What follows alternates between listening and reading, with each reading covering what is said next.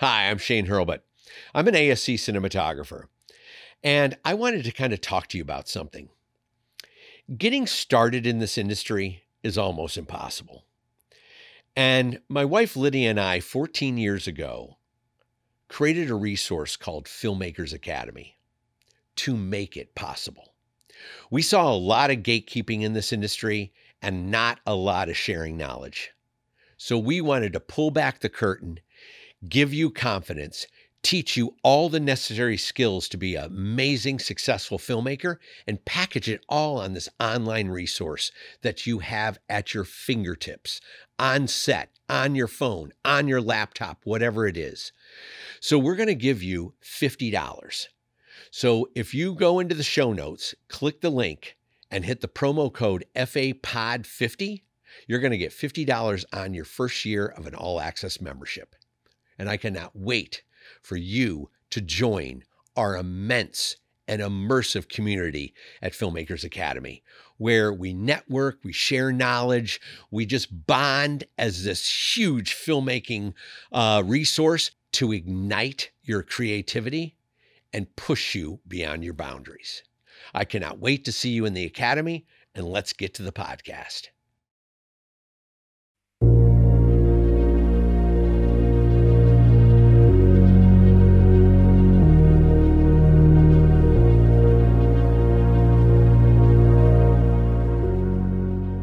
Hello, everyone. We are back with another episode of Finding the Frame. Today, I have some amazing sound peeps here.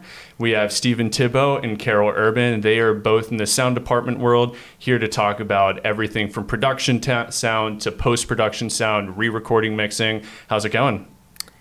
Doing pretty good. Yeah. Can't complain. Life's good. It's another beautiful day. It's October. It's spooky season. So we got a lot of great movies coming out. Have you guys been had the chance to watch anything fun in the theaters? Yeah, it's I, I love the creepies. This is Yeah. my month. Yeah, I'm I'm a hard I'm I'm a creepy chick. Yeah.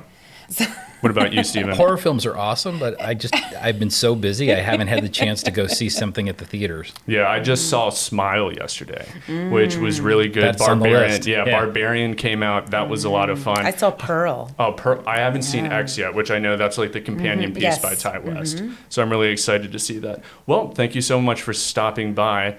Our audience is always eager to learn about the different disciplines, sound being one of them, and obviously both of you have an amazing career in it. I would love to know a little bit about, about your background, Karol. Would you mind starting off? Oh, um, well, uh, I'm I'm a re-recording mixer. Um, I pretty much uh, been pretty laser focused towards that discipline. Um, I uh, yeah, I I basically studied that, focused to do that. That was my exact goal, um, and it's exactly what I do every single day. And essentially, uh, for those who are not familiar with that role, um, it is a marriage of science and art, and it is.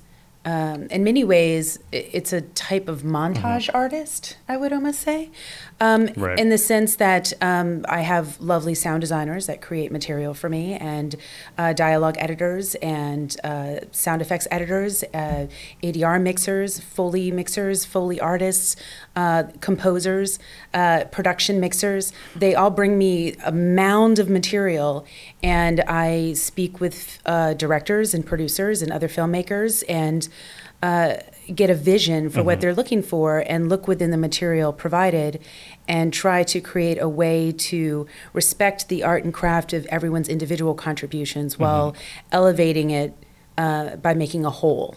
That's amazing. So, yeah, I, I do that. yeah, that is that. yeah. Also dissecting. I, I mean, Yeah. pull, pulling pulling the emotion out of a piece. And injecting new emotion in and yeah Mm-hmm. exactly deciding what light and, and what focus and yeah it's it's actually so very significant um, one of my taglines and, uh, that I use all the time is uh, I, I play mind games with sound um, because it is it's it's this so it's this psychological trick and it's so uh, completely effective to the experience of a viewer uh, it really can change the complete context. I, I, I was talking to my father the other day, who was a chemical engineer for aircraft carrier reactors. You know, he's a smart dude, and uh, he's like, "Oh, that guy! I just couldn't stand that guy." And I'm like, "Well, we told you not to like that guy." You know, That's really you know. funny. We Yeah, told right. you to like her and to feel bad for him, and to the, we told you that. Yeah, you guys are manipulating the audience in a lot of ways, which is really great. And I did some research on you, Karol, and I know that you started out in the Washington D.C. market. I did. And that is, is that where you grew up as well? No, I grew up in Portsmouth, Virginia, Mm-hmm. in a little southern town. If I were to do what I'm doing out here, back there, um, I'd probably be limited to maybe Wavy TV 10 or the 700 Club. There wasn't a lot there. yes. so as soon as I could, I knew what I wanted to do. Um, I grew up. Uh, I have a, a really bad eyes, and uh, I grew up very audio focused. And when I was young, I thought the only thing you could do with a fascination with sound would be music and performance. Uh, but I don't really like performance. I mean, I don't mind it, but it's not something I hunger for. And there are people who have a hunger for it, Sure. and I have no business being in it next to somebody who has that hunger. So, finding the right position to marry my ability in math and science, which I do have, and I have a long family history of engineers and scientists, and um, with my love of sound and my uh, love of psychology, um, it became absolutely crystal clear as soon as I realized that being a dubbing mixer was a thing. Wow. That that was exactly. I was like, oh well, ding, ding, ding, ding. You know that, that's it. You know, you know, Right. that's it. So yeah. Um, so um, I uh, went as far as I could. I was trying to drive to New York, but I was poor, and my car broke down in D.C. Ended up being there for 12 years.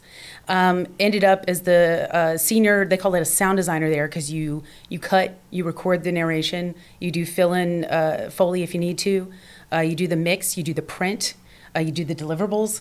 Um, and that's all uh, for documentary and edutainment based media. Um, so I was uh, the um uh, sound designer for Discovery Channel. That's really so, awesome. Yeah, which was great, which was really great. Um, but yeah, it got to a point where my husband was working for National Geographic and I was working for Discovery. He's a sound supervisor. and we both looked at each other and we were like, yeah, so um, you want to have some kids and get a bigger house or like you want to move somewhere or like, so we've been here for like 12 years. What do you think? And I'm like, oh, I don't know, man. I think we need to pick a bigger hill. Let's go up another hill. All right, cool. And so we started looking around for different places to move and we looked at Miami, we looked at Atlanta. I almost moved to Miami.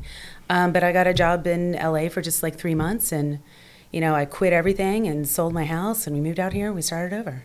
That's an amazing story. Yeah, I love it. It's fantastic. Yeah, Los Angeles Best is decision great. ever made. Yeah. And then we have a local here, Stephen.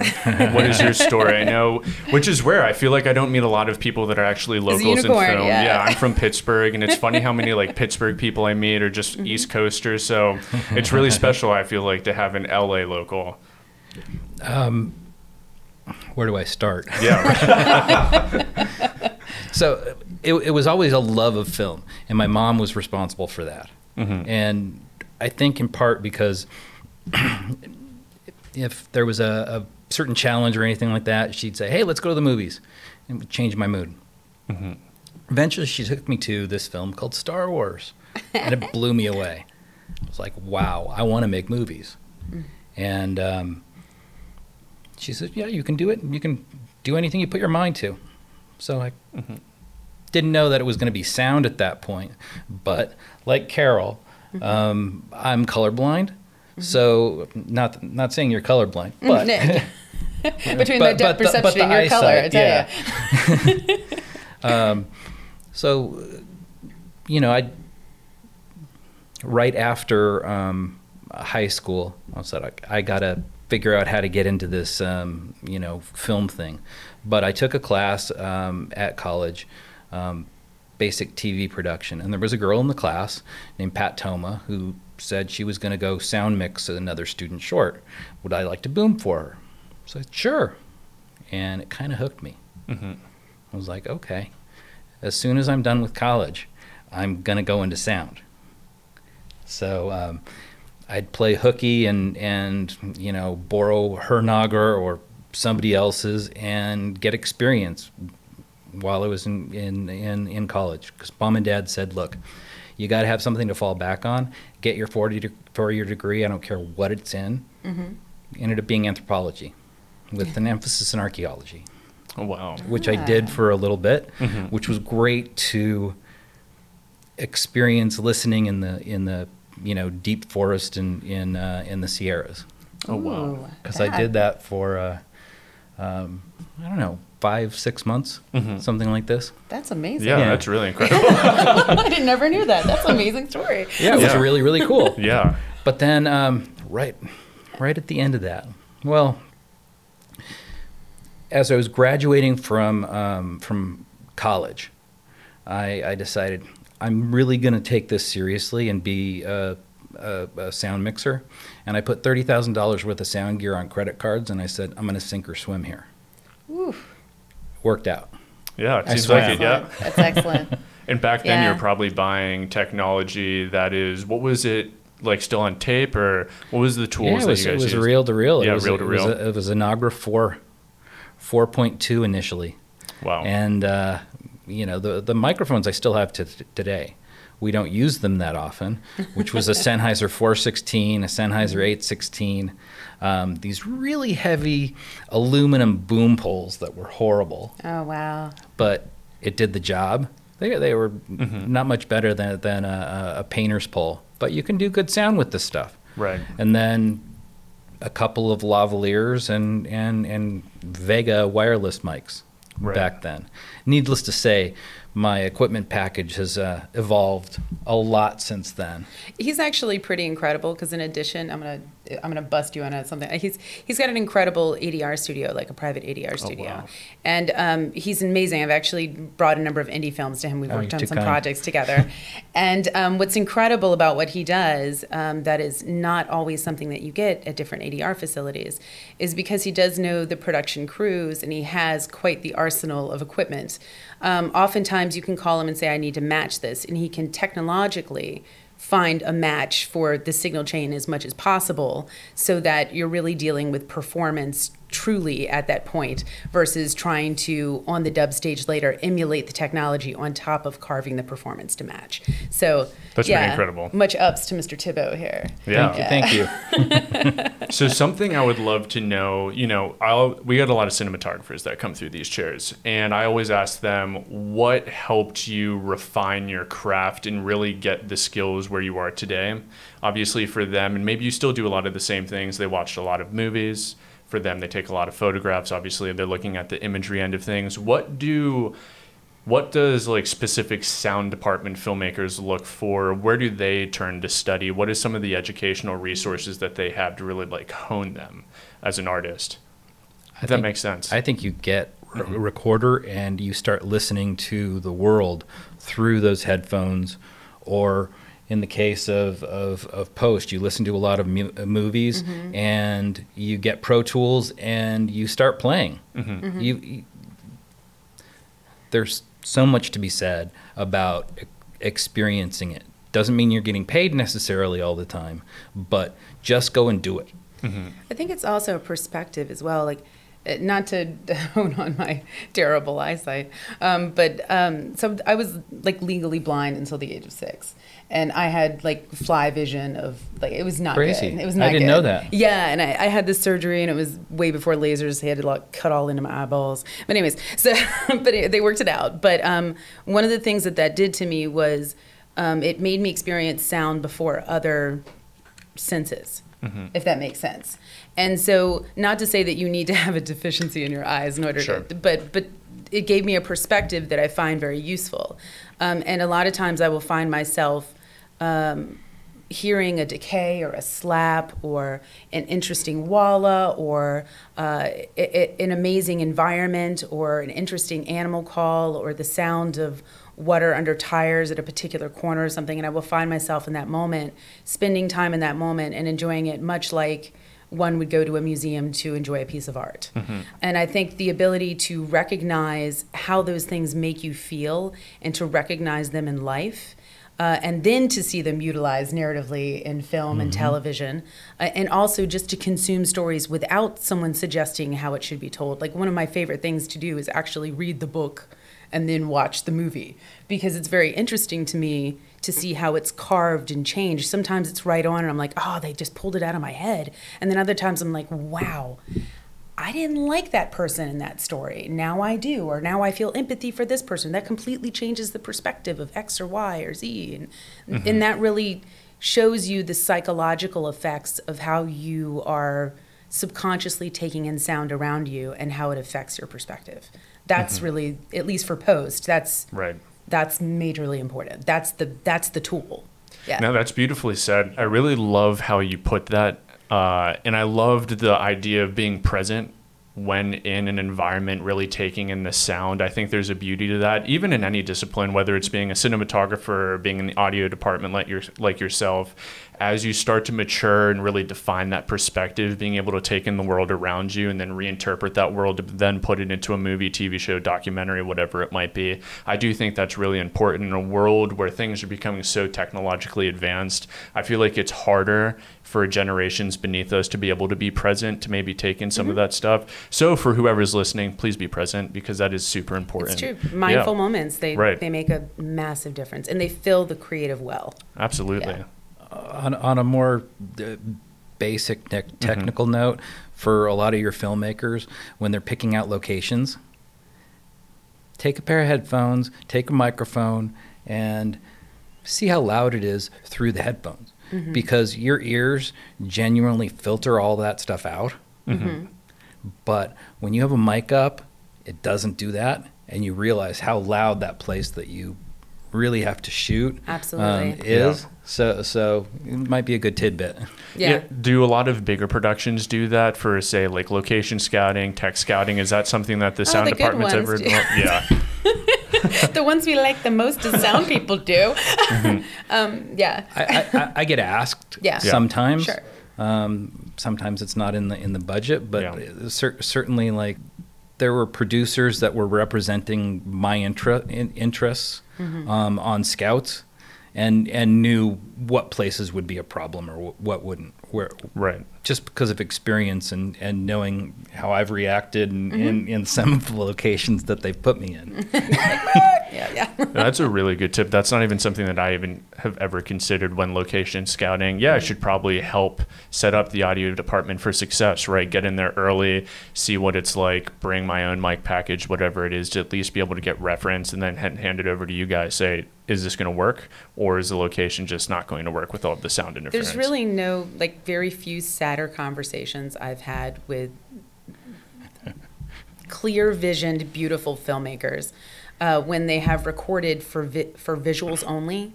And then they've decided they want to create that convention of the emotional bubble in, in a tender moment. And I've got Doppler horns and buys and to reduce all that to what they're asking for is going to degrade the audio in such a way that it's going to be distracting to the emotional moment and then they've got to make a decision and alter their vision i don't want a filmmaker to alter their vision i want to attain what what they they see in their mind auditorily their audio vision Right. and then I want to be able to offer suggestions to elevate and to encourage them to imagine, to enrich that vision. There's no sadder conversation than saying, Brother, I'm sorry, but 10 steps ago you made a decision that made that impossible. I guess we could ADR it all. Mm-hmm. How good are your actors at that? you Right. know, it, it's, a, it's a sad convo. Right. Yeah. It seems like there's a lot of preparation. That is like, it's a great question that I have. What does pre production look like for the audio department team? Like, how early are you guys involved in the process? Is that something only right when production starts? What does that look like? Well, well, on the, the last series that I did, Reboot, but it was with my producers from Modern Family. Um, Jeff Morton gave me a call and said, Hey, Steve, can you come down? We're building the sets, but I want your input. So I went down and I, and I took a look, and, and, and um, our DP wanted to have um, um, ceilings on a lot of the sets.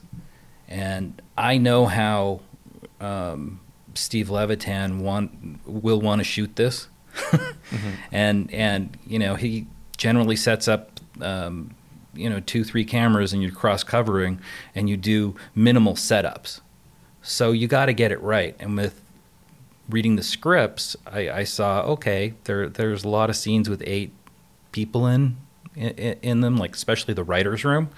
It's like this set I need I need the ceiling open, just acoustically for one. Um, fortunately, they had carpet, and um, and and I need um, um, you know beds for for my boom operators to be. to do really a, a you know a, a good job there. And then some of the other sets we went through, and, and I said this needs to fly away. This this doesn't. So they they incorporated that, or Claire Bennett did, our, our production designer, and it really really made a huge difference. That's fantastic. Yeah. but they do that on Modern Family too. Mm-hmm. It's, it, you know, we're in a crawl space. It's like, hey, Claire was on that as well, and she'd come to me and say, hey, how, how can we do this and, and, and help you guys as well? So, so there'd be a lot of input and back Right. and forth, and I think that's really, really important. Um, Is that something that's being more adopted now? Has it always been that collaborative? it's collaborative with certain producers. Yeah. Whereas a couple of years ago during COVID, I got hired on another series and um, I wasn't invited to any of the, the pre production or design phase of, of anything. And then it was always playing, uh, you know, catch up and clean up. And, and I was taking Yeah. the producers aside saying, hey, look, um, this particular set with the quietest speaking actress, and you're going to have like half of an episode in here. Well, they put that you never even saw um, a glass ceiling, and, and it was like a, a dome, and Oh, then they had concrete floors. Everything was hard surfaces everywhere. So, you know, if you put a mic up in that environment, no matter what, even if you're like right on top of it, it's just not going to sound good mm-hmm. mm-hmm. because you get all these bad bad reflections, reflections, back. yeah. So so I took to the producers side and said, look, let's have a meeting right here. so um, we talked, and and he's like, oh yeah, it sounds horrible. Mm-hmm. So so I don't think we're going to see all of this glass. Can we take it all out? So they did um, after the first or second day, and it made a huge difference. It still wasn't great. So the other suggestion was, hey, can we put some um, um, Roxul, rock wool, and, and so forth behind these pictures, and find some some other, you know, maybe construction make, make some panels that would that we can roll in. So that that helped. Right. And it seems like for filmmakers, you know, who don't have the experience like the both of you, it seems like getting with the producer pretty early on, if possible, is the best way to circumnavigate some of these issues. Absolutely. Without a doubt. And Yeah. what would you say for, you know, someone that's in that position? What are like some of the discussions or ways, how do I want to put this? Ways to like give sound a voice. I feel like sometimes sound you don't always hear about them or they're going to come on the day of production. Mm-hmm. Is there anything that would be better for the production team or sound team when coming on to make sure that they're getting this heard? I don't know if I'm like stated that correctly, No, but I, I, yeah. I, I, see where you're going. Yeah. Yeah. um, yeah. It's actually been, I, I have had a number of productions that have come to me, or I've been able to meet the production mixer and um, to plug actually the CAS. This is one of the really wonderful things about So the Cinema Audio Society is there really isn't another organization that pairs production mixers and gives them a network with uh, post production mixers. And what's been really lovely um, that I have absolutely taken advantage of with our directory is when I get on a show and I see a CAS behind a name, or I look up in a directory and I see that someone's a member. I feel extremely comfortable reaching out to them because essentially, by being a part of the CAS, they're saying, I, I want to network with other people in my profession. I, I want to have communication. I want to elevate through communication. So I reach out and I have conversations, and oftentimes um, it, it develops a really wonderful relationship. I did many, many, many seasons of uh, Grey's Anatomy, and Bo Baker is the uh, production mixer on that uh, production, and he would oftentimes even send me texts of, "Okay, we have this, and we have this, and we're dealing with this, and we're dealing with this."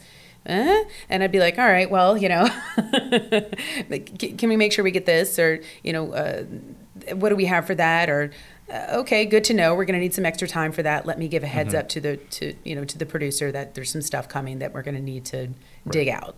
Um, having that communication, and having that unity as well when you present to a producer um, really helps. Um, I don't envy people who are dealing with m- managing multiple crafts. I mean, I deal with sound, and you know, it may seem a little bi- myopic, but within the field of sound, there to me, it's like pie. There's a plethora. It just is never ending exploration and journeys within the, the realm of sound. So to, to be someone that is managing everything from crafts to the medical the personnel on set to mm-hmm. to the sound department, to the picture department, to the, the people who are handling all of those disciplines, it really helps to have cross disciplinary communication with production and post to come to a producer and say, listen, th- these are multiple departments that are have come together to present a solution to you. We, we recommend you invest in this solution. It's just a better all around. Producers appreciate it, we appreciate it, it yields a better result. Yeah. Yeah, that's really amazing. Yeah. Yeah, connecting communication, you know, production, it's not just one department. Obviously, there's a director, and a lot of the accolade always gets to the director, but there's a whole team behind the scenes Mm-hmm. that's making a film come together. And when one team falls, the rest of the production falls. And it's great to just have that communication be really Yeah. tight. And the producers, and shout out to the ones that are really special, like the ones that you get to work with on Modern Family and They're Reboot. great. It sounds like keeping that communication and camaraderie tight, which is honestly the best part of filmmaking, right? Is camaraderie, especially when you're with another department and you're like, oh wow, a camera team's really great this time. It's making my job as production sound mixer super easy, being able to communicate with the department, and if a producer helps facilitate that and get communication going early on, it seems like that's the best case scenario. Well, ultimately, you know, with, with the reboot example, we all got what we needed. Um, the DP was able to look at, at cer- certain ceilings and and and um, you know, vi- visually, certain areas were were, mm-hmm. were closed off, and they had that detail. And then it was open for me in the areas it needed to be. So mm-hmm. so you know, just it Yeah. takes a little conversation. That's all. That's really great. Absolutely. So I want to loop back just a little bit to career again. So the question that I have is things started to pick up momentum. It seems like you both had really exciting careers when I was looking through your IMDb and credits. What were some of the things that you both did to keep that momentum going from project to project? Was it just a matter of networking and then it kind of snowballed from there? Or, you know, and this is something that also we can loop into this. Do you both have like agents or representation? How does that really oh work? gosh, I wish post people Yeah. had agents at my level. That would be amazing. That's part two. always gotten my own work and Yeah. and, and I mean, I have excellent sales salespeople at, at, at facilities that I work at that are Mm-hmm. lovely advocates for me and, and, and administrative people who are incredible advocates and facilities that are advocates. But yeah, it's, I- it's, you know, it's, I my, think it's my own tap dance. work Yeah. work begets work Yeah. because y- y- you end up being personable you do a good job um, then people want to work with you again Mm-hmm. Yeah. and you know getting along with the AD the cinematographer the the production designer wh- what have you I mean if I'm on a show and they're looking for somebody I was like oh yeah you need another production designer Claire's great get her in there or Mm-hmm. Absolutely. Yeah. you know, an editor, whatever the Mm-hmm. wha- whatever the job description is. Um, you have a bunch of people that you like working with that did great Right. jobs. And what about for like post sound? Is that something that's more like regimented in a sense where you go with like a certain house, or do you still Um, be freelancer? It depends. Um, I've definitely been an in-house staff person. Um, I've been a, a cowgirl where I'm just everywhere. You know, every different show is a different spot. Um, I've had places where they're kind of my number one, and then I hit other places during slow periods. Um, I am. I'm technically. I'm. I'm an independent. I'm a freelancer, um, but um, I, I spend a lot of time at you know at some principal locations at this point, and um, those teams have become a family for me, and uh, and so I you know I have a lot of loyalty to them, and they they support me, and they are wonderful partners in facilitating my career continuing. Um, but that being said, um, it's not all on them. They they have a large roster of people, and, and in the end, they're trying to sell shows, and it's my job to make myself a marketable commodity um, that is of value to them. So um, I do that by working very hard to elevate my skill, um, being relevant in the industry, um, networking all the time. Um, I find that networking happens in many ways. It's not just going to maybe a networking event or meeting other people in your field or meeting adjacent uh, people in, in crafts, etc., or working really well in a project, people want to be seen. And what we do as filmmakers is tell stories. So just listen to the stories around you and try to see them. And I find when you see people, you will naturally gravitate towards people that you have uh, a similarity or an empathy or an, you identify with. And those become incredible teams, and that will facilitate your motion forward. Absolutely. Yeah. No, that's really that's really um, it's really interesting for sound specifically too, because I feel like there's so much technology involved, and you were talking about that like briefly, keeping up with that technology and keeping yourself marketable. What does that look like? How ch- how fast paced does tech change in the sound world? I know camera like every year there's a new camera on the market. Camera teams have to learn that. I'm assuming it's probably somewhat similar in the sound world.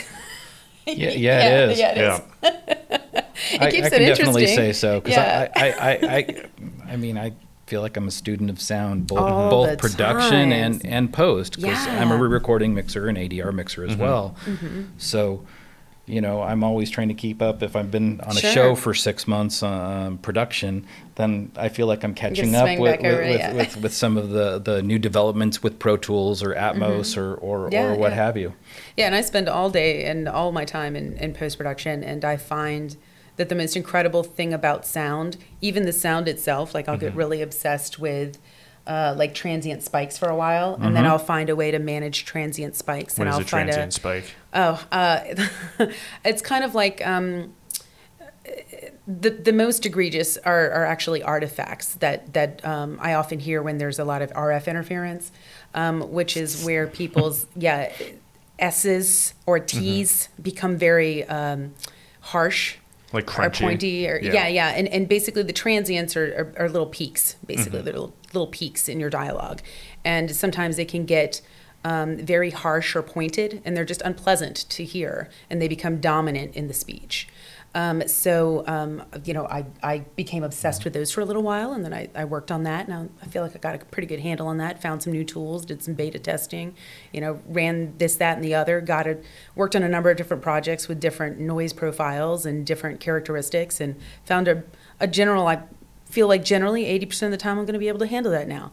But as soon as I feel like I've handled that, I'm already on the pathway of, hey, how can I rebuild harmonics out of distorted dialogue? So now I'm in I'm how to rebuild harmonics and distorted dialogue. And I'm obsessing over that, and I'll beta test a bunch of that, and I'll research a bunch of that, and I'll get all stuck in, you know, what or- or- harmonics do I need to Or degrading it. or yeah, or mm-hmm. degrade, how about, so, yeah. so the, the ADR doesn't Absolutely, stick make out. it make it match exactly. Like maybe yeah, a little comb filtering. there's always another there's always another little thing to if you love it you'll you'll get stuck on something else as soon as Absolutely. you yeah. Do you both have favorite resources for doing this type of research? Is there any good mm-hmm. publications, books, or like forums that you guys would recommend? The CAS Quarterly. he mm-hmm. is actually the head of our publishing Yeah. committee and, and basically, I try to pick articles that are of interest to me. If I have Mm-hmm. a question, then it's like, oh, okay, we should do an article about this. yeah send somebody out to investigate Can anybody outside of CAS sign up for it? uh, yes you can actually get to all the archive issues on our website uh, and we uh, announce our, our new issue uh, each quarter and it's really lovely yeah Let's talk a little bit about CAS as a resource. What would is CAS similar like the ASC for cinematographers or Yeah, it's, Yeah. Mm-hmm. it's very similar. Yeah, yeah, absolutely. It's a, a social and educational. Um, uh, it's a, a networking resource. It's Mm-hmm. uh, it's an advocate in the industry for what we do, and uh, uh, the the. It's also we have an award ceremony, so it's a celebration and a recognition for excellence in what we do. Mm-hmm. Um, yeah, It's where sound mixers can meet other mixers. Yeah. Yeah. Because, uh, I mean, unless you're in post, you generally are on your own show. Yeah, yeah, and there's two mixers, maybe three if you're super super lucky, um, and we're all in competition. Like there's only two or three people, you know, sometimes one for each job. Um, this is a way to to meet, meet people in a non-competitive. We're all bidding on the same same gig situation, and and just hang out and talk about, hey man. What do you do for those transients? You mm-hmm. know, does now I'm assuming it's just for the US. It's not an international It No, Oh, it's an international. It is okay. There's only one continent that has yet to escape our grasp: Antarctica. Soon Antarctica will be on. It that would would be be funny. ours, yes. That's really so. How what is how big is the body of active professionals that make up CAS? Um, a little over a thousand. Yeah, a little over a thousand for our total makeup, but we do have different classifications of memberships. So there are student memberships or scholastic memberships. Professors are also oftentimes uh, educational memberships, um, associate memberships, uh, active memberships, uh, retired, and then uh, the career achievement and uh, honorary memberships. That's Um, awesome. so it's really wonderful. It's uh, so it's a great place to go if you're not because it's really the, the requirements are quite strict, and most of our active members are I would say mid-career to veteran level experience. I would say so. Um, but we are about tutelage and honoring our, our past generations. So it goes both directions where we're honoring our past uh, generations and experiences and the legacy of what, what this craft has to offer, but also we're about passing that on as well and trying to bring up the next generation. So it's a wonderful facility, our, our, our, a wonderful organization for um, students as well who are looking to move in. Like you can be an associate, we will embrace you. Does CAS do any form of like workshops or any live streams or content like that? Yeah. We, we, we do some really great content. Um, there's a YouTube channel, you know, Mm-hmm. there- there's but, a but before channel. that, um, we had podcasts. Yeah, Um, I'm Pe- working on Peter right now. Devlin championed that from, from the get go. Mm-hmm. Yeah. And um, they're really great, very in depth Mm-hmm. about um, a Career Achievement Award winner or uh, uh, somebody of status in, in I'm editing one right now for uh, Mike. For Mike Minkler. Minkler. Yeah, Mike Minkler. Yeah, which is incredible career, fourth generation audio craftsman and, and artist. Yeah. That's pretty incredible. Yeah. but r- really, really great mixers sharing their stories about Mm-hmm. their career. And if you really do want to learn a lot, certainly about Seems like- storytelling. Yeah, and- yeah. And how can people get access to the podcast? Is that on the Yeah, on the website? website, yeah. Website. It's also And we- on Apple Podcasts. It is, yeah. And, uh, we also have um, we do virtual events, um, and uh, you can see uh, all of our events per year under events on our website as well. Uh, and we have live events as well. We just finished doing a Oh, uh, screening. Yeah, you moderated, silly. That's, yeah, I forgot. yeah, we did um, a, a screening of Ford versus Ferrari at the Oh, Dolby nice. Vine location. So it was incredible, 4K, beautiful sound. It There's was amazing. No messing that up. It was inc- it was it was like a sound bath of awesome like car Mm-hmm. chases. It was incredible. Um, but we had uh, an incredible panel. Uh, our this year's Career Achievement. Uh, award recipient uh, Peter J. Devlin, uh, CAS, and uh, And last year. and uh, and last year's um, uh, recipient we had Paul Massey, who was the lead re-recording mixer on Mm-hmm. Ford versus Ferrari, and David Giammarco, also a CAS member, and uh, of course uh, Tibbo uh, interviewed them, and it was uh, incredible. And in fact, we have a video up now where you can actually see them cut two examples of the movie as they discuss what they're talking about, and you should totally really check it out. Yeah, It's- absolutely. it's I'm really cool. Yeah, check yeah. it out. That sounds really great. We did fun stuff. Yeah. Yeah. It seems like CAS always has something going on. I know that uh, Filmmakers Academy stopped by the CSA or CAS Awards, and that seemed really great. It was great. lovely to Yeah. have them. Yeah, it was lovely. to have you guys. Absolutely. Yeah. A question that I have before people can even consider getting a CAS, you know, what was it like for both of you in your career when you thought, all right, it might be time to become a union sound mixer or production sound? When did you know the time was right? You know, I feel like that's a big question for a lot of filmmakers. Is it when you started to get more potential union jobs, or what did that look like? Okay, I'll go first. You want, yeah, you go first. so I was doing a lot of non-union shows. I had worked on my first union series, and then um, my boom operator happened to be union, Don Zenz, and um, yeah, he said, "You really need to start doing union stuff, Mhm. and, and and you're taken care of. You're you're there are benefits for your retirement, all, all of this stuff. But I wasn't getting offered uh, union work at that point, so that's the catch 22, right? Um, but then I ended up working on, I think it was a, a reality based show that ended up getting um, organized. So, so the initiation, because that show got organized, it was called Vital Signs. Um, then all of a sudden, you know, it wasn't going to be like well over three thousand. It was an organizational membership fee, and I think it was like five hundred bucks. So it was affordable at that time. hmm And I think shortly after that, I ended up getting my first union union feature, and that made a difference. But work begets more work. So all of a sudden, you're recognized by producers and UPM that are doing union work. hmm So then it kind of opened opened the doors. Right. And what about yourself? Um, I've always been a big go union gal while spending most of my career actually not having done union work. Um, um, but um, basically, I, I never want anybody to not be able to hire me. I try and make myself as hireable and as useful to anybody that could possibly be interested in giving me a project to work on and an audio adventure to uh, explore. Um, so as soon as I came to Los Angeles, um, I went ahead and went to CSATF, which is contract services for the union, which is a little bit like uh, filmmaking DMV. Um, so it, it is, it is, it totally is. Um, it's a lot of paperwork. They're, li- they're they're the management services that handle the roster for the union. It's a big job. It's a big job, but it's all about regulations and paperwork and and qualifications. And at that time, I had left the East Coast where I was working a non-union job for Discovery Channel, but because I was on staff, I had so many hours. I had no problem with hours. And the way it works is you can get what they call IER rostered, which is industry experience roster.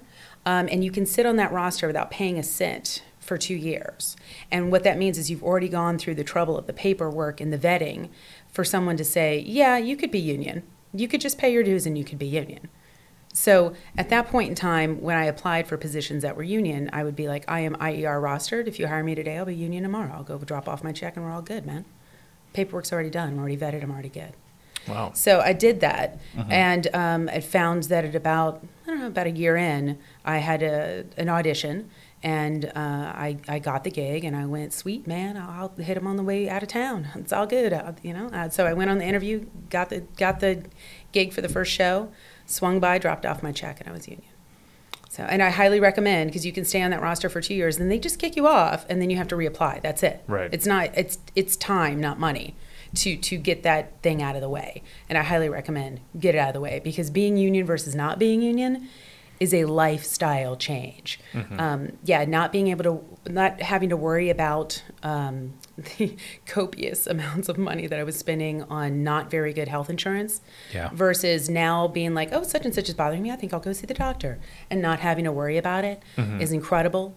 Um, being able to have some investment in your pension and your retirement is really amazing and incredible. Um, and also having some type of floor um, to what things cost and how long people can push you to work um, is, a- is, a, is a good thing. Is a good thing. I still do some non-union work, and that's another thing people don't know. When you're union, it doesn't mean you can't do non-union work. Um, and oftentimes, even union reps have said to me, as long as they're not abusing you, good for you. If they're abusing you, let us know. Yeah. Like, if you're respected, good on you. Work. We want you to work. We want our people to work. You know. That's really good. So yeah.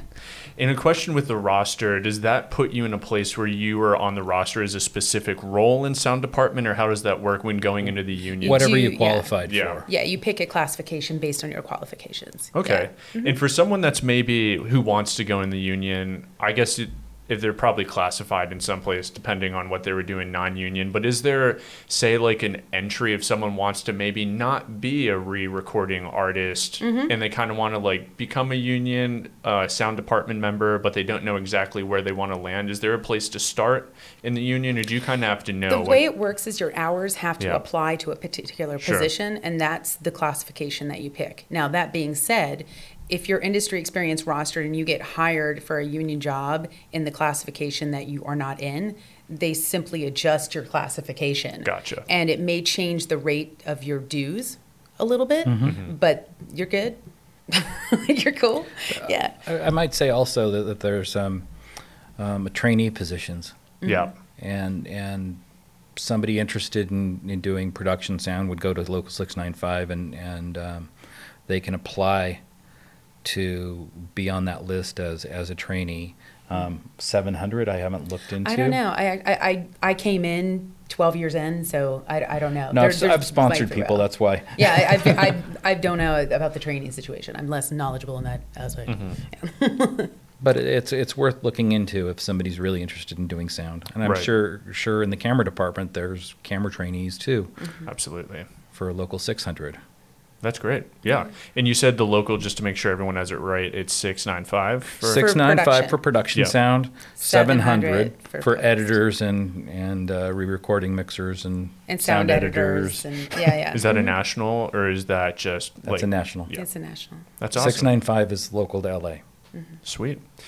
So next up, I Actually, want to didn't know talk that. A little bit about the differences for you peeps when it comes to like TV series to features to documentaries and what that kind of looks like. I know you both did a lot of different documentary work starting out and hopped around quite a bit. Mm-hmm. What does it look like? And obviously, I, it's very dependent on what your role is probably going to be in sound department. But what are some of the considerations when you're saying, oh, it's going to be a documentary versus maybe a TV series? Is there something that you start to prep out? Maybe for production sound, we can start there, and then post production Sure. sound, we can go to you. Okay, well, if they say it's going to be a documentary, it means I'm, my body's going to hurt because I'm going to be booming as well. Uh, to have a heavy, heavy recorder and, and, and wireless around me, um, and and you know it's run and gun. Yeah. Where, where, whereas um, a feature, most features at least, um, are going to be cart based. Same thing with most TV shows, and um, you know depending on if you're doing episodic, uh, hour long episodic versus um, a sitcom um, or single camera, your cart could look very different. Yeah. What about for post? Um, I would say there's a different style oftentimes, uh, project to project, based on the genre of project. Um, but I would also say that I've mixed some documentaries like scripted, and I've mixed some scripted in a verite, more documentary style. I've mixed. Um, I, I once had a one-hour episodic that actually had a multicam section, and then it went single cam. That was interesting. That's cool. Yeah, it was really cool. Um, it was called um, Ryan Hansen Solves Crime on Television. It's a very interesting show. but Where um, can I find this? uh, it's it was on YouTube Red when they started their own like individual studio. So Oh, you cool. can yeah you can try. It's actually really cool. Um, but yeah, the front and the back half are live studio audience multicam, and then the middle is single cam and even different color treatment. Um, but yeah, there's different That's compression styles, different music styles. Um, I have done half hour comedies. I've done sitcom things. Um, I, I mixed New Girl. I mixed Single Parents. I mean, uh, lovely, fun, fun shows. Um, but even Single Parents, we decided to take a more uh, almost scripted drama, like drama approach versus a sitcom approach, whereas New Girl was a little bit more compressed and a little bit brighter, uh, a little bit punchier. Um, that, and that has to deal with the compression settings and music level settings and background settings and depth of detail and backgrounds and Foley, et cetera. It's all a slightly different style based on genre. Um, I like switching between some styles. Um, some people like perfecting one specific thing. I, I find that like I, I'm actually a funnier comic mixer after I've done horror because like what makes something scary is missing the beat and surprising you, but what makes something funny is hitting the beat. So being present with what the beat is and when to follow the convention and when to shake it up can sometimes be a good tool to have. So I I like kind of I agree with that, You know, I like kind of mixing genres. Um, but yeah, there's definitely different mixing styles and different tool sets, 100%. And, Yeah. and workflows, of course, like documentary being the most obvious in the sense that there's going to be no ADR. There might be narration. There's going to be absolutely no Foley unless there's recreation. Um, there's going to, right? Yeah. You know, or, or something subjective or something, Yeah. you know, something artsy or subjective. Um, but yeah. I broke the rule on that a couple Yeah, years yeah, ago on something else. I did, I did, a something for the Navy that was like that. Daco, Yeah. and we did a lot of foley. Yeah, we had to fill it out. yeah. So, but but you know, for the most part, there's less ingredients to it, to a doc, uh, and it's more verite mixing. It's Right. more it's more triage. Yeah. That's right. It, it also depends on how good the production sound was. Truth. If you're trying to Truth. recreate stuff. True. True words. True words. I love how passionately both of you talk about the creative and the theoretical aspects of sound, which there is a lot to consider just from the tools that you're using during production, how that sound comes to you, and what you have to work with to manipulate it in the favor of whatever style you're going with.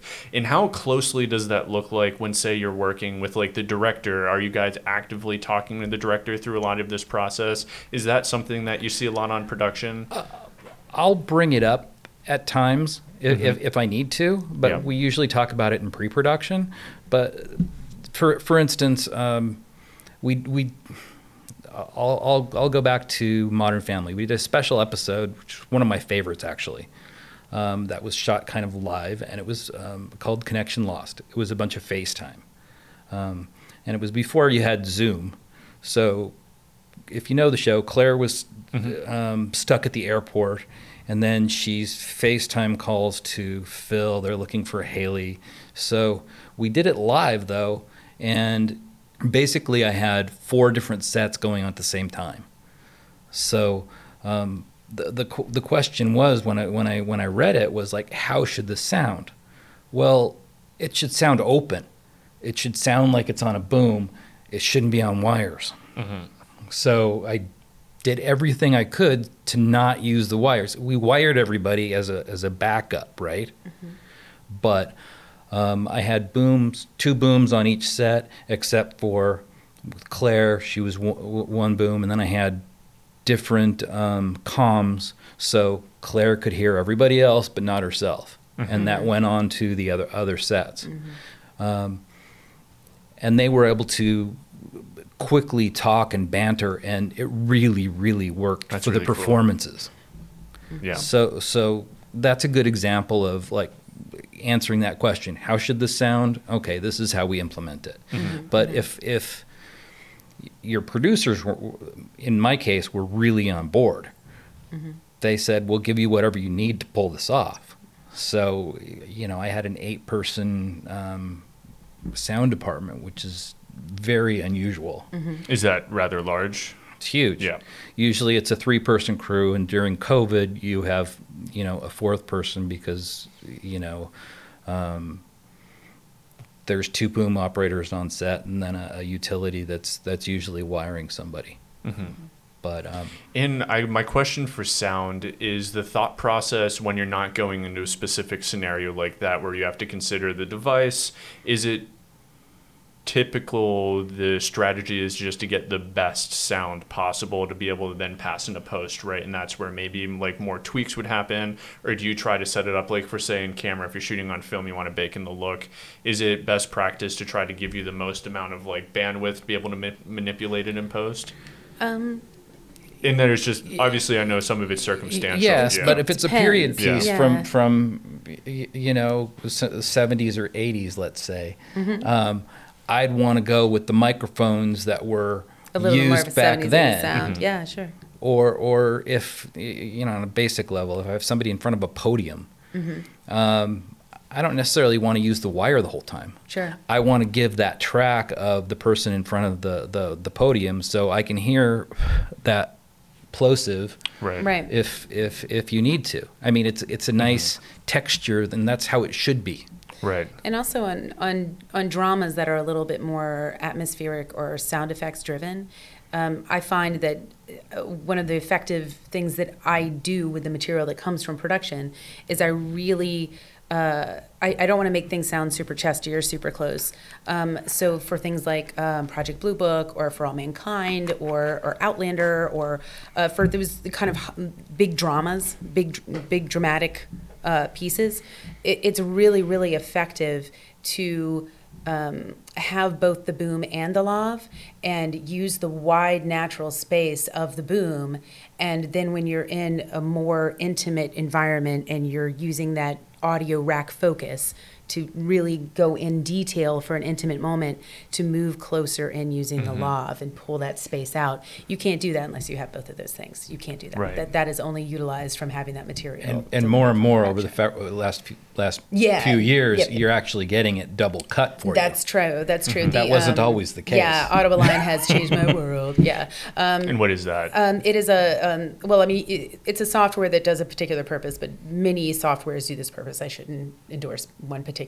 In fact, ABDX has a, a lovely tool within it as well. And um, but basically, it it takes the boom and lav mic, which oftentimes um, there you know the production mixers are able to make a general calculation for an offset of uh, delay between the two, like that would cause a but on a moving mic it's going to change Yeah, exactly. So the, basically, the software allows you to kind of make that adjustment as it rolls. So it, it will take away that proximity movement and, and help you get those in alignment.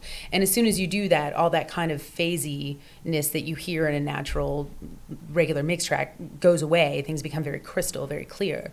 Um, and then it's very easy to take a natural space. And I, I always put a little bit of room verb just because everything, when you listen, to an individual Absolutely does. that you there is a space. You're not just listening from it's not just my mouth to your ears. There's the space that it's going you know the air that's going through the walls etc so i always add a little bit of that but being able to uh, dramatically choose when to utilize a mic that encompasses that space and enhances it versus a mic that really enhances uh, an on-axis close proximity sound is is a dramatic tool.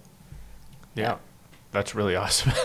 there is a lot of information there. Now that's really great. And it seems like to be able to have all of these different tools to be able to make the creative choices. I love the idea for like authenticity, like you were talking about at the podium, having the select mic. That's going to be what we want to have the audience be able to tap into. Because the audience, I mean, for me, sound from sound design to obviously score. That's some of the like you were saying. That's the soul of the movie, and people mm-hmm. feel that and it's great to know like for those that are considering sound there is a lot of creativity. Don't look at it as something you know. And I've always noticed that, but I feel like sound doesn't always get the spotlight that it does deserve in terms of like the creative level that you're able to do. Look, if it's Yeah. good, nobody notices. that's Yeah. right we're subconscious influence Yeah, mm-hmm. that's Yeah. that's a great way of saying that. Yeah, very subconscious. And the question that I have for you, Karol, mm-hmm. is what does that creative process look like? Are you with the director a lot, or how does that look? It really depends on the director. It really mm-hmm. depends on the filmmakers. Um, how do they like to roll? You know, um, is, is there an established? Am I picking something up that has an established style? Uh, do are they trying to do a time period, or or are they are they going after a particular sound and look? Um, or are they creating something from nothing? Um, for instance, I, I worked on this incredible show that I always plug because I just love, love, love this writer. I fell in love with this writer by reading all of her books, and then I got on her show and I had to fangirl on her for 30 seconds and then be like, okay, now business. Um, it's, it's just really great. But um, it's a, a show called Made for Love on HBO Max, and it, it's lovely. Um, but that was an environment that was kind of like a uh, the type of sci-fi that you can't tell whether it's happening right now or in the very near future, and so y- and it's a little irreverent and it's a little uh, it's surprising in many ways. It's funny. It's very quirky. The style was very hard to put, even after reading all the books and feeling her style. It was very hard to pin down, and it was something that had to be created. And so it was a very collaborative process and was very experimental, and it was so much fun. Um, meanwhile, um, things like Outlander, um, you want to embrace the style of the time period that they're in because the time period that that character is in is all about that story that creates mm-hmm. that that is narratively important. So that's really more about accuracy and about detail of environment. So it mm-hmm. depends. It depends on the project. And so sometimes they can say okay well clearly on outlander you make 1700s happen you know. So, you know but on made for love um, we had to have some kind of preliminarily prelim- preliminary conversations of this should feel like this that should feel like this. And it got really fun, uh, especially towards the last season. We got really into pitch shifting and kind of personifying inanimate objects um, because we wanted the technology to feel kind of ever present and watching, like involved in what's actively That's really happening, cool. which is kind of cool. Did they give you any more time? You know, I will To say explore this. like that? I, You know what I I mean? will, I will say this. Um, both Made for Love and Outlander. Um, I, I wouldn't. I I wouldn't say they were generous, but they were very sufficient. They, they, they Good. Yeah, for what they were asking for, they were not ridiculous, and they were they were really, yeah, and they were That's- collaborators. that's a lot of times what we're Uh, fighting, that's right? Key. That's key. yeah, a lot of people want a lot, and they don't have a lot, and I get it. Again, I, I wouldn't want to be the person who is managing multiple disciplines or crafts. Right. Um, and I always find writers, uh, and especially uh, writer directors and, and writer producers, as incredibly talented individuals because I consider myself a great elaborator, but I have no impetus of concept. I need to hear your concept to imagine off of it. Like that, Sure. is, that is what I do. You know, so to meet these people that can come up with nothing and manifest it out of the ether, uh, I feel them. I want to make their vision happen. There's nothing more frustrating than feeling their vision, knowing you can do it, knowing you're that person, wanting to make it happen, and then not having the resources to actually do it. Yeah.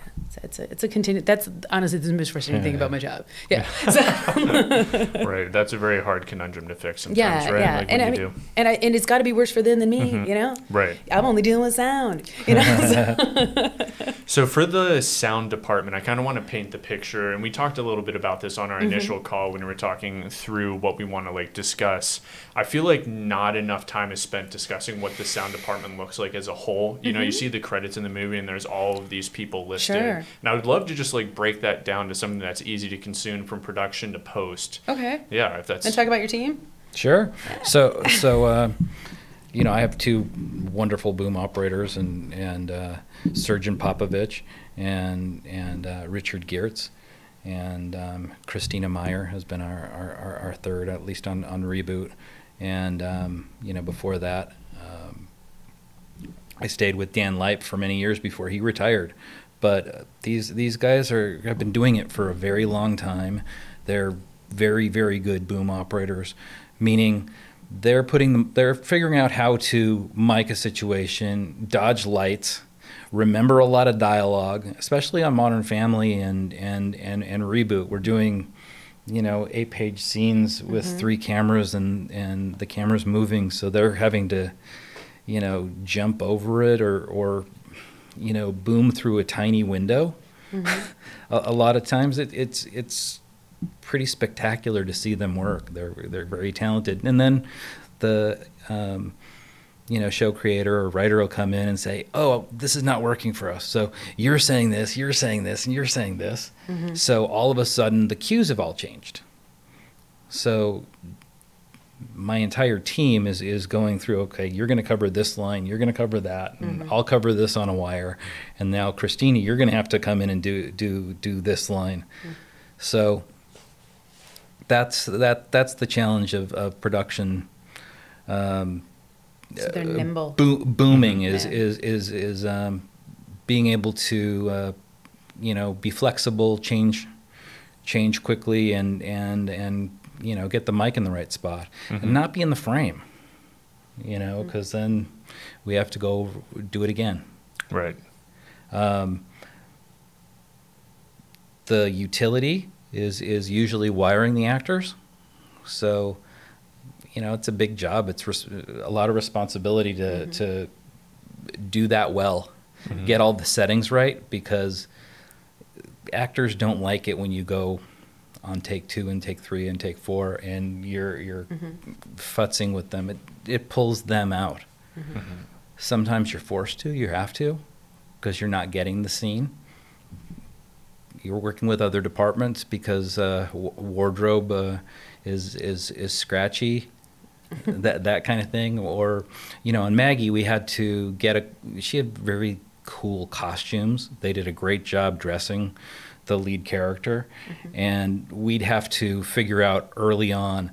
Um, you know, days before, what would be the challenge of, of that um, that that dress, or you know, in in, in the case of uh, one episode, she was going to prom, so we had to get um, the the wi- the wires sewn into um, to certain outfits or certain jackets, and that really really helped. And um, MJ, our, our our third on that one, um, really did a good job Did she have to Stay- wire, or did costuming hook it up? costuming did Yeah. it, but you know, facilitating it. Copy that. It's it's Yeah. such a team effort. So that's kind of what it looks like. I go to the meetings and and manage the department from from from that side, and then um, make sure we have extra people as we need them. Yeah. And then you're the mixer, right? I'm the Yeah. mixer. Yeah. So so I'm taking all of the mics that are going through my mixing board Which and going into the and builds. recorder. He's leaving that out. That's a big thing. Oh wow. yeah, I mean, we're designing our Yeah. our, our, our gear per per show, really. I, I, I mean, and what is the? Do you have like a name of this product, this mixer? oh uh, Is it proprietary? no, no, no, it's a Yamaha 01V since I got on Modern Family because uh, prior to that, um, I was on a, a professional Sound Corp uh, M M8 mixer, which was eight eight channels, but that wasn't enough to accommodate the needs of what Modern Family was with a cast of 10, 12 people regularly and then three booms. Um, so, yeah, I changed out recorders on that show and, and, you know, and then certain episodes you're like we did a dude ranch episode. And specifically for that i saw i needed faders. Not as many but we were going to uh, we were in jackson hole wyoming at a, at a dude ranch. So it was really hard to get around that place. So i built kind of a small mini mixer um, um, kit that i could you know ultimately take the um, um, the recorder, the control surface, the wires, and so forth, and actually walk it across a field if I needed to, or up a mountain. That's really cool. This is just like a random question because it popped in my mind, and I'm pretty sure it's a mixer. I used to love, or still love, but I know they don't make them anymore. Like Aaton makes all of their film cameras, but I know they mm-hmm. have like the Cantar. The Cantar is really Yeah, great. Yeah. I, so what is it looks like an instrument when I see it. Like I would just love to like know a little bit about it because every time I say I'm like, what is that device? And then I know it's a mixer, right? It's a mixer recorder, Yeah. Yeah. but um, Is yeah, it pretty that- popular? It's it, it, especially in the last few years, I've seen quite a few guys um, change Yeah. change over. Um, yeah, it- it- ergonomically, I think it's it's it, it's a little funky, but it, Yeah. It, it, I've dealt with tracks from it from po- from post.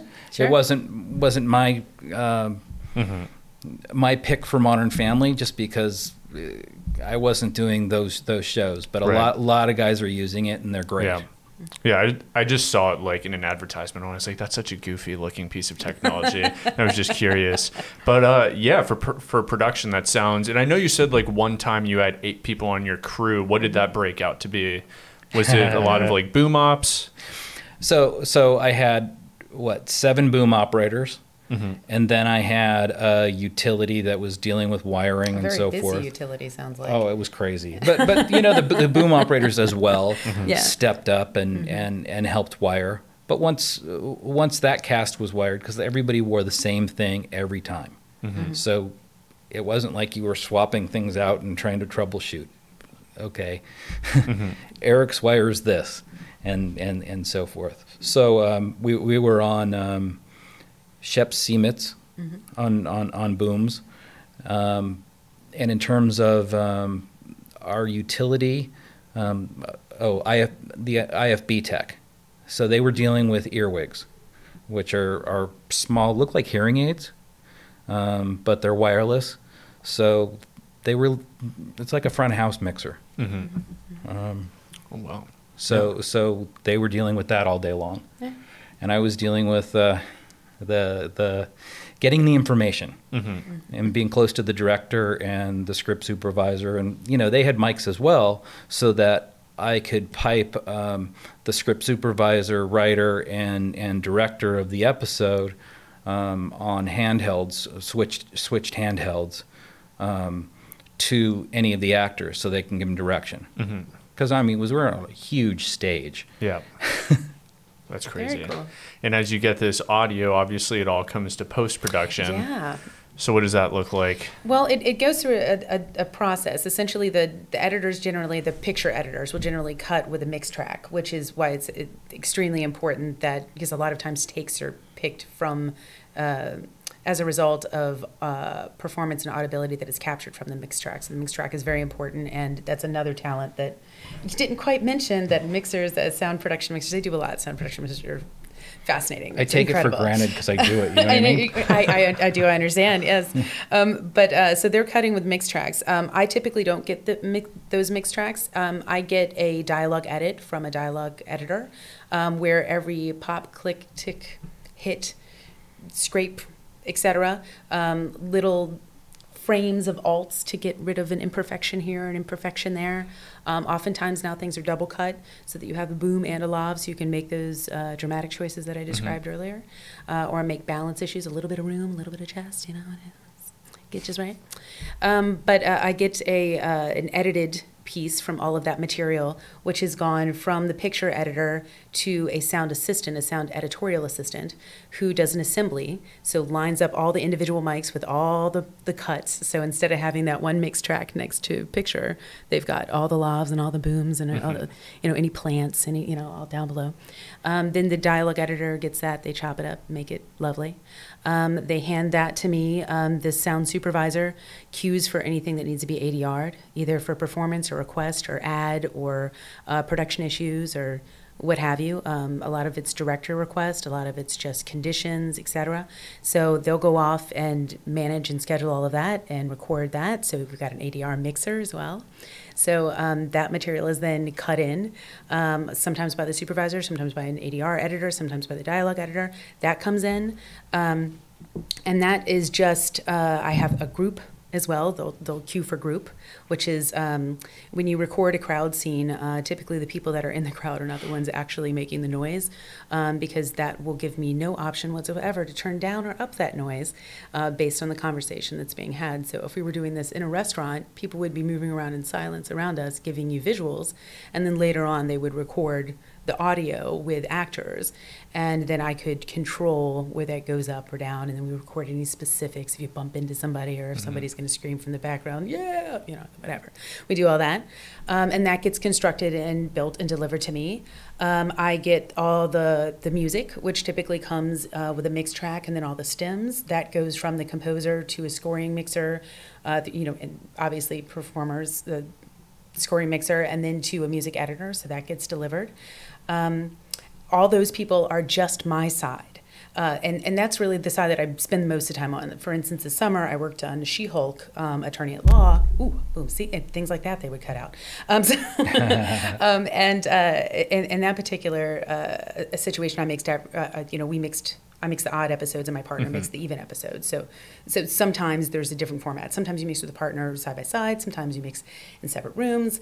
Um, sometimes I end up doing effects and I'm alongside someone who's specializing in dialogue and music. But principally, I do dialogue and music. So right now, my team on my dub stage is myself for dialogue and music, taking in all of those elements from all those other people, and then I have my uh, sound effects partner who is taking in um, all the work of the sound designers, which may have gone out and gotten field records or record or asked somebody to field record. That's another a person. big team. It's a big team. Um, and they cut all the backgrounds. Uh, they put in all those recordings, do all the processes, come up with concepts for the sound design, but giving enough leeway that the sound effects mixer though can incorporate it and make a montage with all the other elements.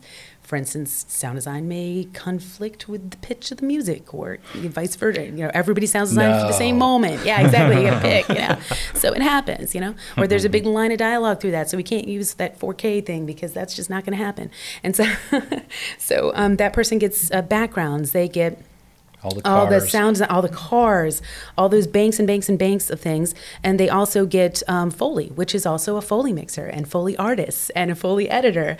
And that comes in. So it's a very large crew of people that create this thing, not to mention um, my mix tech, who also keeps the four to five Pro Tools systems that are satellite synced up, the projector working, all the machines happening, any remote approval that needs to happen through Zoom and or third party uh, Clearview or Evercast or what have you. And the technological, the Oz behind the curtain would also be my mix tech.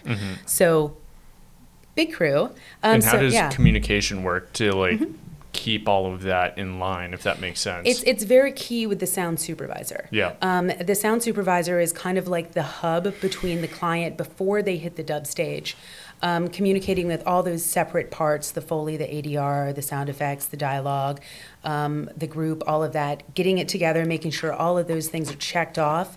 Uh, music is a separate department. Um, so usually on a dub stage, uh, on any given day, I might have a supervisor behind me who's there either able to cut anything himself that didn't happen and or get in touch with whoever needs to get in touch with to manifest what needs to happen um, myself my mixing partner um, my mix tech who's making sure my room works and then the um, the uh, music editor who is sending uh, my music cues to me so it's it's it's an awesome it's a it's a you know it's a, it's a boy band you know what Does I mean the It's a- sound supervisor just start Yeah. in post, or are they in production as well? it is a post position Yeah. It's a post position, but I I mean, you look at the film Dune, and Yeah, that's true. Mark Mangini and From the beginning. and his his uh, his team started from the get go, Very get go, Yeah. which And I'm- which is nice, and Yeah. you see the results. Absolutely. Uh, uh, Wiley's statement also has like uh, has historically had that type of relationship with filmmakers. The earlier on that you can talk to a filmmaker, uh, the better. Like uh the classic example being the one I gave earlier about you know you shoot choose a location for a visual, and then in your mind you've envisioned this different sonic reality that we can't manifest. So if you if we have the communication that that's the sonic reality that you're looking for, we can work from the very beginning to make sure that that happens for you and make sure you get all those elements. It's always better. It, it seems like it's more expensive involving people in, in the beginning, but it is way more expensive and less satisfying to try and make that happen after the fact. Um, because at that point you're dealing with you're battling physics and technology you mm-hmm. know like that you know it's way easier to tell somebody no we can't do that but we can do this or we can compromise with that than it is dealing with I can't change physics for you. I want to, but I if I as soon as I work that out, I'm going to own this town. You know, so like you know what I mean? Like yeah, so Yeah. No, that's a really good breakdown. It really shows. I mean, just looking at both of your credits alone, and obviously you see credits when you're watching a TV show or a mm-hmm. movie, it is incredible the Army in sound alone and what it takes to just pull it off. And each, like, discipline and sub discipline that you have, and how you all have to work together. And ultimately, that's what forms a show or TV, and that's what we watch today. But it's incredible to, like, highlight all the individual roles that are in this process. You know, it's very beautiful. A question that I have: What are uh, some of your favorite highlights in your career? Do you have anything that you really like reminisce or that really taught you? Could even be a challenge. It might not be a happy one, but something that really codified you both as filmmakers in your own respective disciplines. ooh, Really noodle on it. Crickets. No. I know. Honestly, the pro- it's not that there aren't any; it's that there's too many. Right? Yeah, there's a That's a lot. What about on like a recent project? I know we both wanted to talk about For All Mankind for you and then Modern Family for you. Was there any like major takeaways from those uh, productions? They were like, okay, going forward, this is something that I'm going to use. Yeah, I, I have one. I, I, yeah. So um, last summer, um, uh, the the project that I was working on, um, I was working with uh, uh, Pete Horner, who's an incredibly talented, fantastic person and re-recording mixer. Was such a joy. Um, but um, we had to, you know, I mixed an episode and he mixed an episode, and we basically put them up against each other, and we were like, hmm, well, uh, you know, they're they're close, but you know, uh, you know, he's a little dark and I'm a little bright, and both of our extremes are maybe a little too extreme. And so we basically had to uh, do what is very unusual um, and reveal our process to each other and decide how to lean in to make a cohesive and harmonious consistency. And the result, I love the result. I really love the result. I, I really think it's got a great sound and it's very even and it's beautiful. And I, I embrace every one of his episodes. I love them so much. And, um, and I love my episode so much. And it was really uh, a collaborative situation. And what it taught me um, is that when you're typically not working in a situation where you're parallel, you're working on the same project, but you have the same position, when you have a specific position, um, there is a tendency to be a little protective about how you make your secret sauce.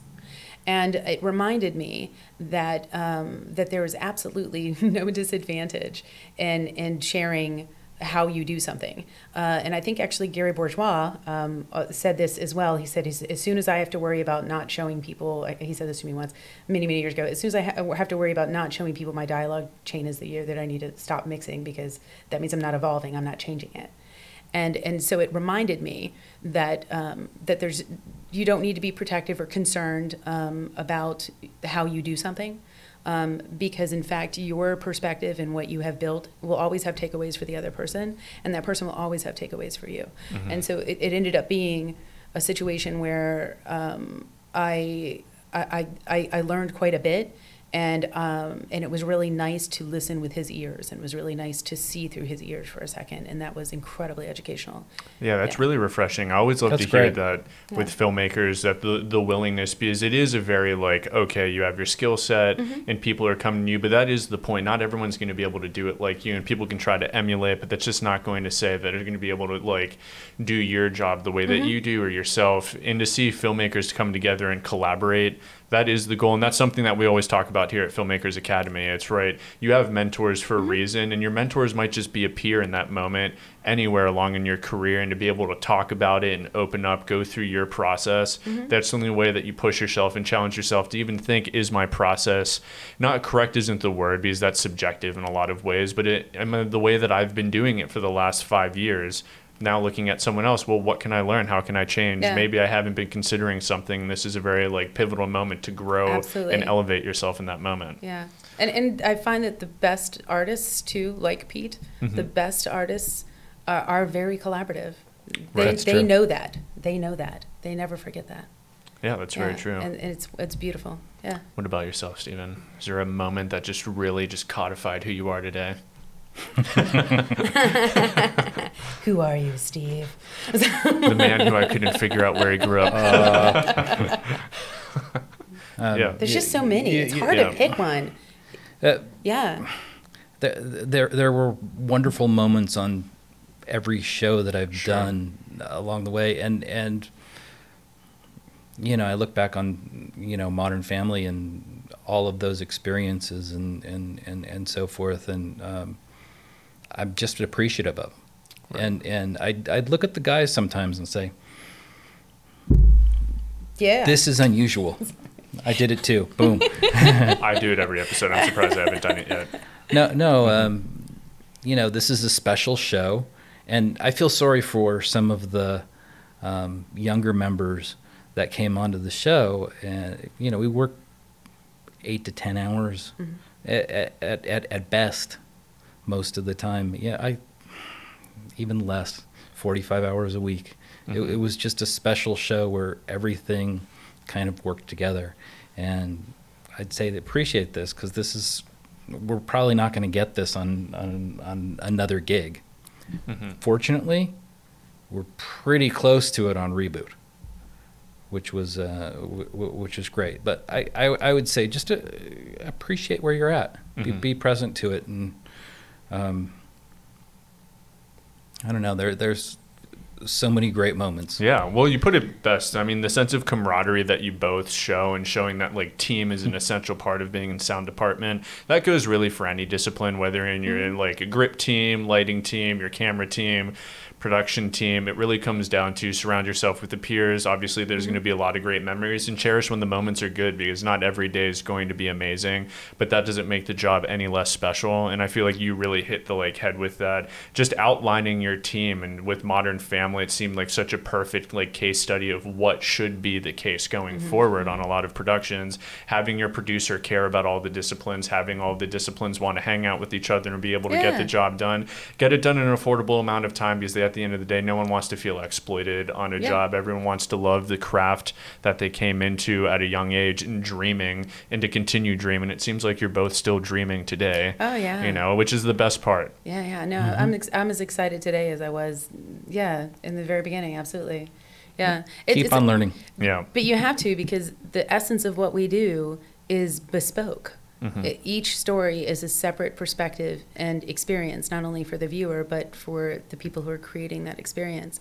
So, like in the example I, I gave you this summer, uh, something may need to be brighter or darker or, or more compressed or less compressed, like I gave you the sitcom example versus the drama, or uh, every item is to tell the story, to find uh, the what is right for that narrative. It's an exploration. It's not an it's not a checkbox. You know, I also would say that that um, as you approach each project um, or each scene, there's multiple ways to do it, and Yeah, and that's true. be open to that. Mm-hmm. Because so so often, you know, we- we get a rigid uh, uh, approach to something, and it's like this is the only way we can do it. No, Mm-hmm. you can be successful doing doing it this way or that way. Mm-hmm. In fact, probably most successful being able to do it many ways. Absolutely. I mean, eh, I'd have to approach each scene with like, okay, if if we're lit out from this direction, I have to do it this way, and and if that doesn't work, we'll do it this way. Right. And you know what? When I heard it on the air, it sounded great. Mm-hmm. Well, do you both have any final advice for a filmmaker that is just starting out, that is considering sound? Is there anything that you would give them after all of your years of learning? Listen. Listen. Um, be open to new experiences, take taking jobs, but also um, try and find balance and, and, and don't overdo it because you'll burn yourself out. That is true. It took me many years. I, I did that to myself where I would work so hard to be able to get the opportunity to contribute from my creative cup to an opportunity that by the time I got to that opportunity, there was only so much in my cup to contribute. And, and so, yeah, to find ways to make sure that your cup is full, that you mm-hmm. have something to offer. And that's actually something else I want to ask. With how busy both of your lives are, what do you guys do for wellness just to keep up with yourselves? Do you have hobbies outside of like sound and just being a filmmaker that really like just keep you going? He said hobby. Sound is a hobby. It is the only hobby. Um, I like Audible. I'm obsessed. I love a story. Are you? Yeah, I like old movies. Yeah, and I love to go see art museums. I, I, I am inspired by other people's art, whether it's Sonic or not. Yes. So yeah, I love going to weird, funky. I'm I'm going to go home and try and convince my husband to go to like the Halloween, like Spookoween thingamajig for the county, because Cool. yeah, because yeah, Yeah, get out, and have some fun. I, I like going to see performance art. I like going to see yeah, just experience funky stuff. Yeah, LA's full of it. For Yeah. sure. For shizzles. Yeah. Um, I spend time with my family a lot. I mean, I have two, uh, two, two. Well, uh, one one's an adult now. um, Two daughters. Uh, one that's 18, one's at 16. But you know, I I, I get a lot of joy um, experiencing their their art with them. And and even though I'm colorblind, I end up taking a lot of pictures because I find that um, fun to look through the lens. uh, Yeah. a- a- as well. yeah, there's nothing better than a photo, right? It's a really great memory. It He's an awesome dad absolutely too. is. Like his kids do dance and roller, like Roller derby, and track and yeah, field. he's Yeah. got he's got awesome kids. That's yeah, I've, really I've great. traveled all over the over the states, and then uh, recently went uh, thrifting through Nova Scotia with with my younger daughter, who's really Mm-hmm. into fashion and so forth. Yeah. It was fun. That's really awesome. Yeah, family is great. There's nothing better than wholesome moments, right? I always mm-hmm. chase a good wholesome moment, especially when living in Los Angeles. You got to have Yeah. like No, it's true. something. I don't have any family out here, but I always look for a good wholesome moment, and that's where friends and you know alternative family members come in. So that's really nice. I have to say, I cook a lot. yeah, That's cooking's fun. great. Yeah, I do too. There's just nothing better. I'm a No, massive that- foodie. That's so. therapy. Yeah, Yeah. yeah. That's Absolutely. and the dog. Yeah. yeah. I would say my cat and my dog are my hobby for sure. Yeah, that's actually legit. As we go on, the truth just comes out. I'm like, Oscar, come here. My dog just goes everywhere with me. I swear it's like my child. So Yeah, yeah. it's really That's nice. good. Yeah. Well, Stephen and Karol, I really appreciate your time coming over here, talking about the discipline, really getting into it and painting the picture for our members. Is there any way for this for them to keep up with you? Are you both on Instagram? Do you do anything like that? I have a presence, but not not not much on Instagram. Yeah, I'm yeah. on Facebook, and Yeah. and I have a website, I am Mix a lot on Instagram. Yeah, we'll give them a follow. Let's check them out and definitely check out CAS. C- Yes. Yeah, I said it right. CAS. I, it seems like you guys have a lot of great educational resources. Yes, and if you're interested in, Mm-hmm. in sound editorial, uh, also there's this uh, another organization, uh, Motion Picture Sound Editors, Mm-hmm. which is also really great for that discipline as well. But if, if sound mixing is tickles your fancy, it has made such a difference in my world being a part of the CAS. It's really invaluable. Is there a representative or someone to speak to directly at the CAS that you would that you would say? If you write a CAS membership at cinemaaudioSociety.org, you will get the head of our membership committee, and they will direct you to the appropriate person. And everyone on our board and uh, everyone who operates those committees is eager um, to bring in new members and to uh, communicate with uh, new sound artists. So yeah. That is awesome. Well, everyone, this is another episode of Finding the Frame. It's been a pleasure getting to know the both of you. And please, if you ever ever have any recent projects you would love to promote or talk about, this is the platform that we Great. would love to highlight that. So please, even if your friends in the sound world want a place to talk about their latest projects or even techniques or anything that's awesome to know, refer them to me, and I'm happy to chat. So I will see you guys next time. How about that? Excellent. Yay. Thank you. All right. Yeah. Thank you.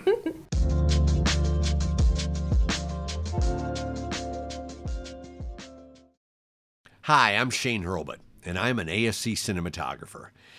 And my wife and I have created this incredible resource called the Filmmakers Academy. And we'd love for you to download and rate our app.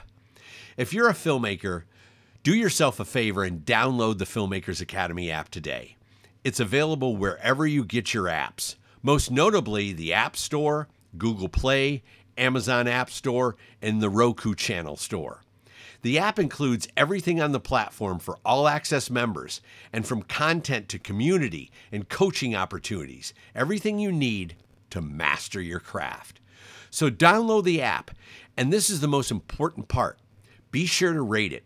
Rating us really helps us spread the word and enhance our rankings in this dedicated app store. So if you love what we're doing, this is a way to show it. Together, let's take your career as a filmmaker to the next level.